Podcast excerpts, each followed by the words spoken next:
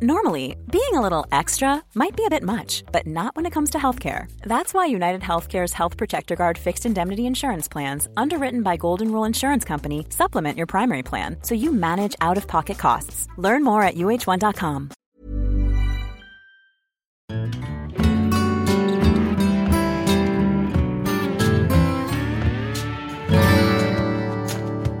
Hi, my name is BJ Barry and welcome to 100 Music Legends, with the stories of the 100 most important songs that you most definitely should know. Today we feature Cyndi Lauper, Time After Time.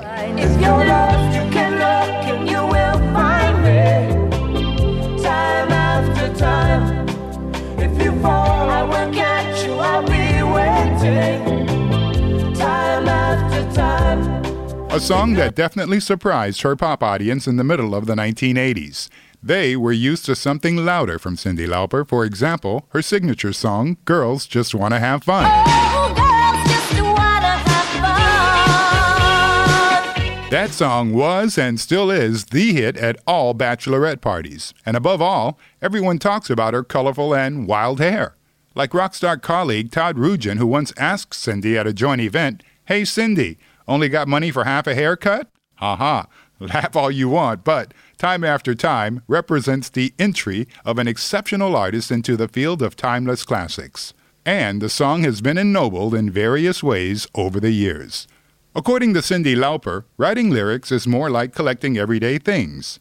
She simply listens and collects what everyone else around her is saying. And sometimes a TV guide or program magazine has to serve, like for example with this world hit. Together with Hooters bassist Robert Hyman, she had written this hit in the studio and needed a title for it. Songs do need titles, you know. And so she looked at a TV guide, or a program guide as they're also known, and found the announcement for a science fiction movie from 1979. It was called Time After Time. And somehow it just fit. So Cyndi Lauper had her title, and afterwards Cyndi Lauper had her first number one hit on the US charts. And from that moment on, she was like the biggest star on earth. But she didn't want anything to do with that. All she wanted was to do something good. I wanted to do something positive. What she wanted to do first and foremost was be an artist. And she also wanted to be the composer of her own songs. But up until then, it had been a long haul. Cyndi was from an Italian Brooklyn family who moved to Queens when her father left the family. She chose a complicated path from the very beginning which meant a lot of peculiarity, but also a lot of resistance from the outside.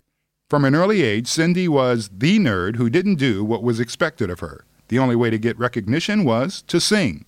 This little girl was blessed with a big voice, and boy did she ever use it. She was very successful at it with the rock and roll band Blue Angel.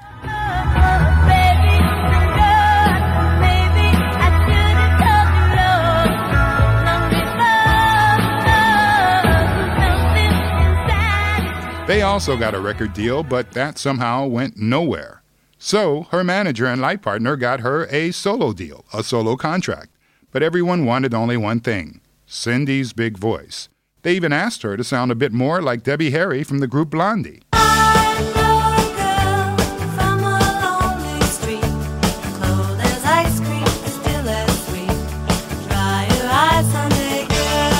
But she didn't want that. Cyndi said if the cover said Cyndi, then Cyndi should be on it.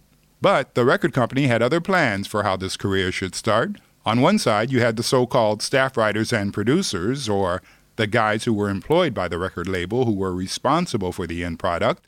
And on the other, you had Cyndi, who understood herself as an artist and wanted to have as much to say as possible.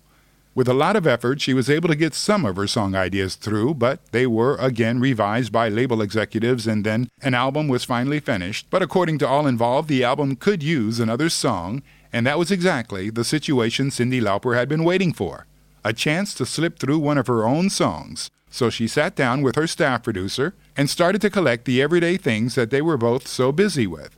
He was in a fragile relationship, and she was in a complicated one where her job and heart competed with each other. Her manager was also her boyfriend. And the end result was a piece of fragile music that fortunately did not slip the attention of those record company pros. The goal was to finish yet another song for the album, right? That's why, according to the producer, Time After Time didn't go through the usual demo, then proper recording cycle.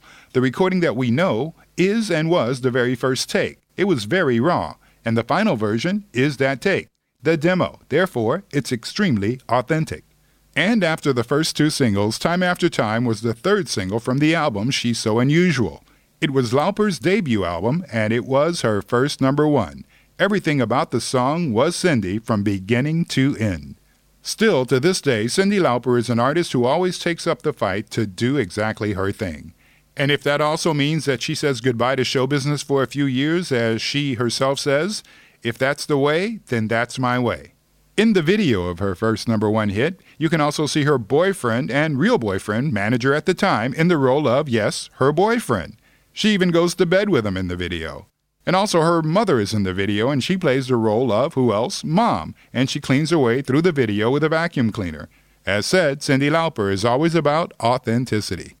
So it all seemed to have worked out well. Time After Time wasn't just a hit for Cyndi alone. You'll find dozens of versions of this song, but also some very special ones. For example, Willie Nelson, the godfather of country music, recorded the song for his album The Great Divide in 2002.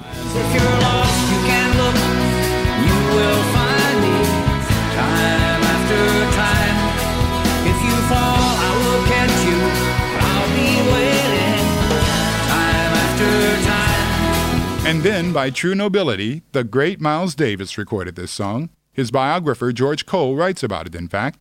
Miles has always played popular numbers. In the past, things like My Funny Valentine or If I Were a Bell were always part of his repertoire. And when Miles heard the Cyndi Lauper track, he immediately fell in love with the melody. In fact, Miles Davis played the song in almost all of his concerts from 1984 until shortly before his death in 1991.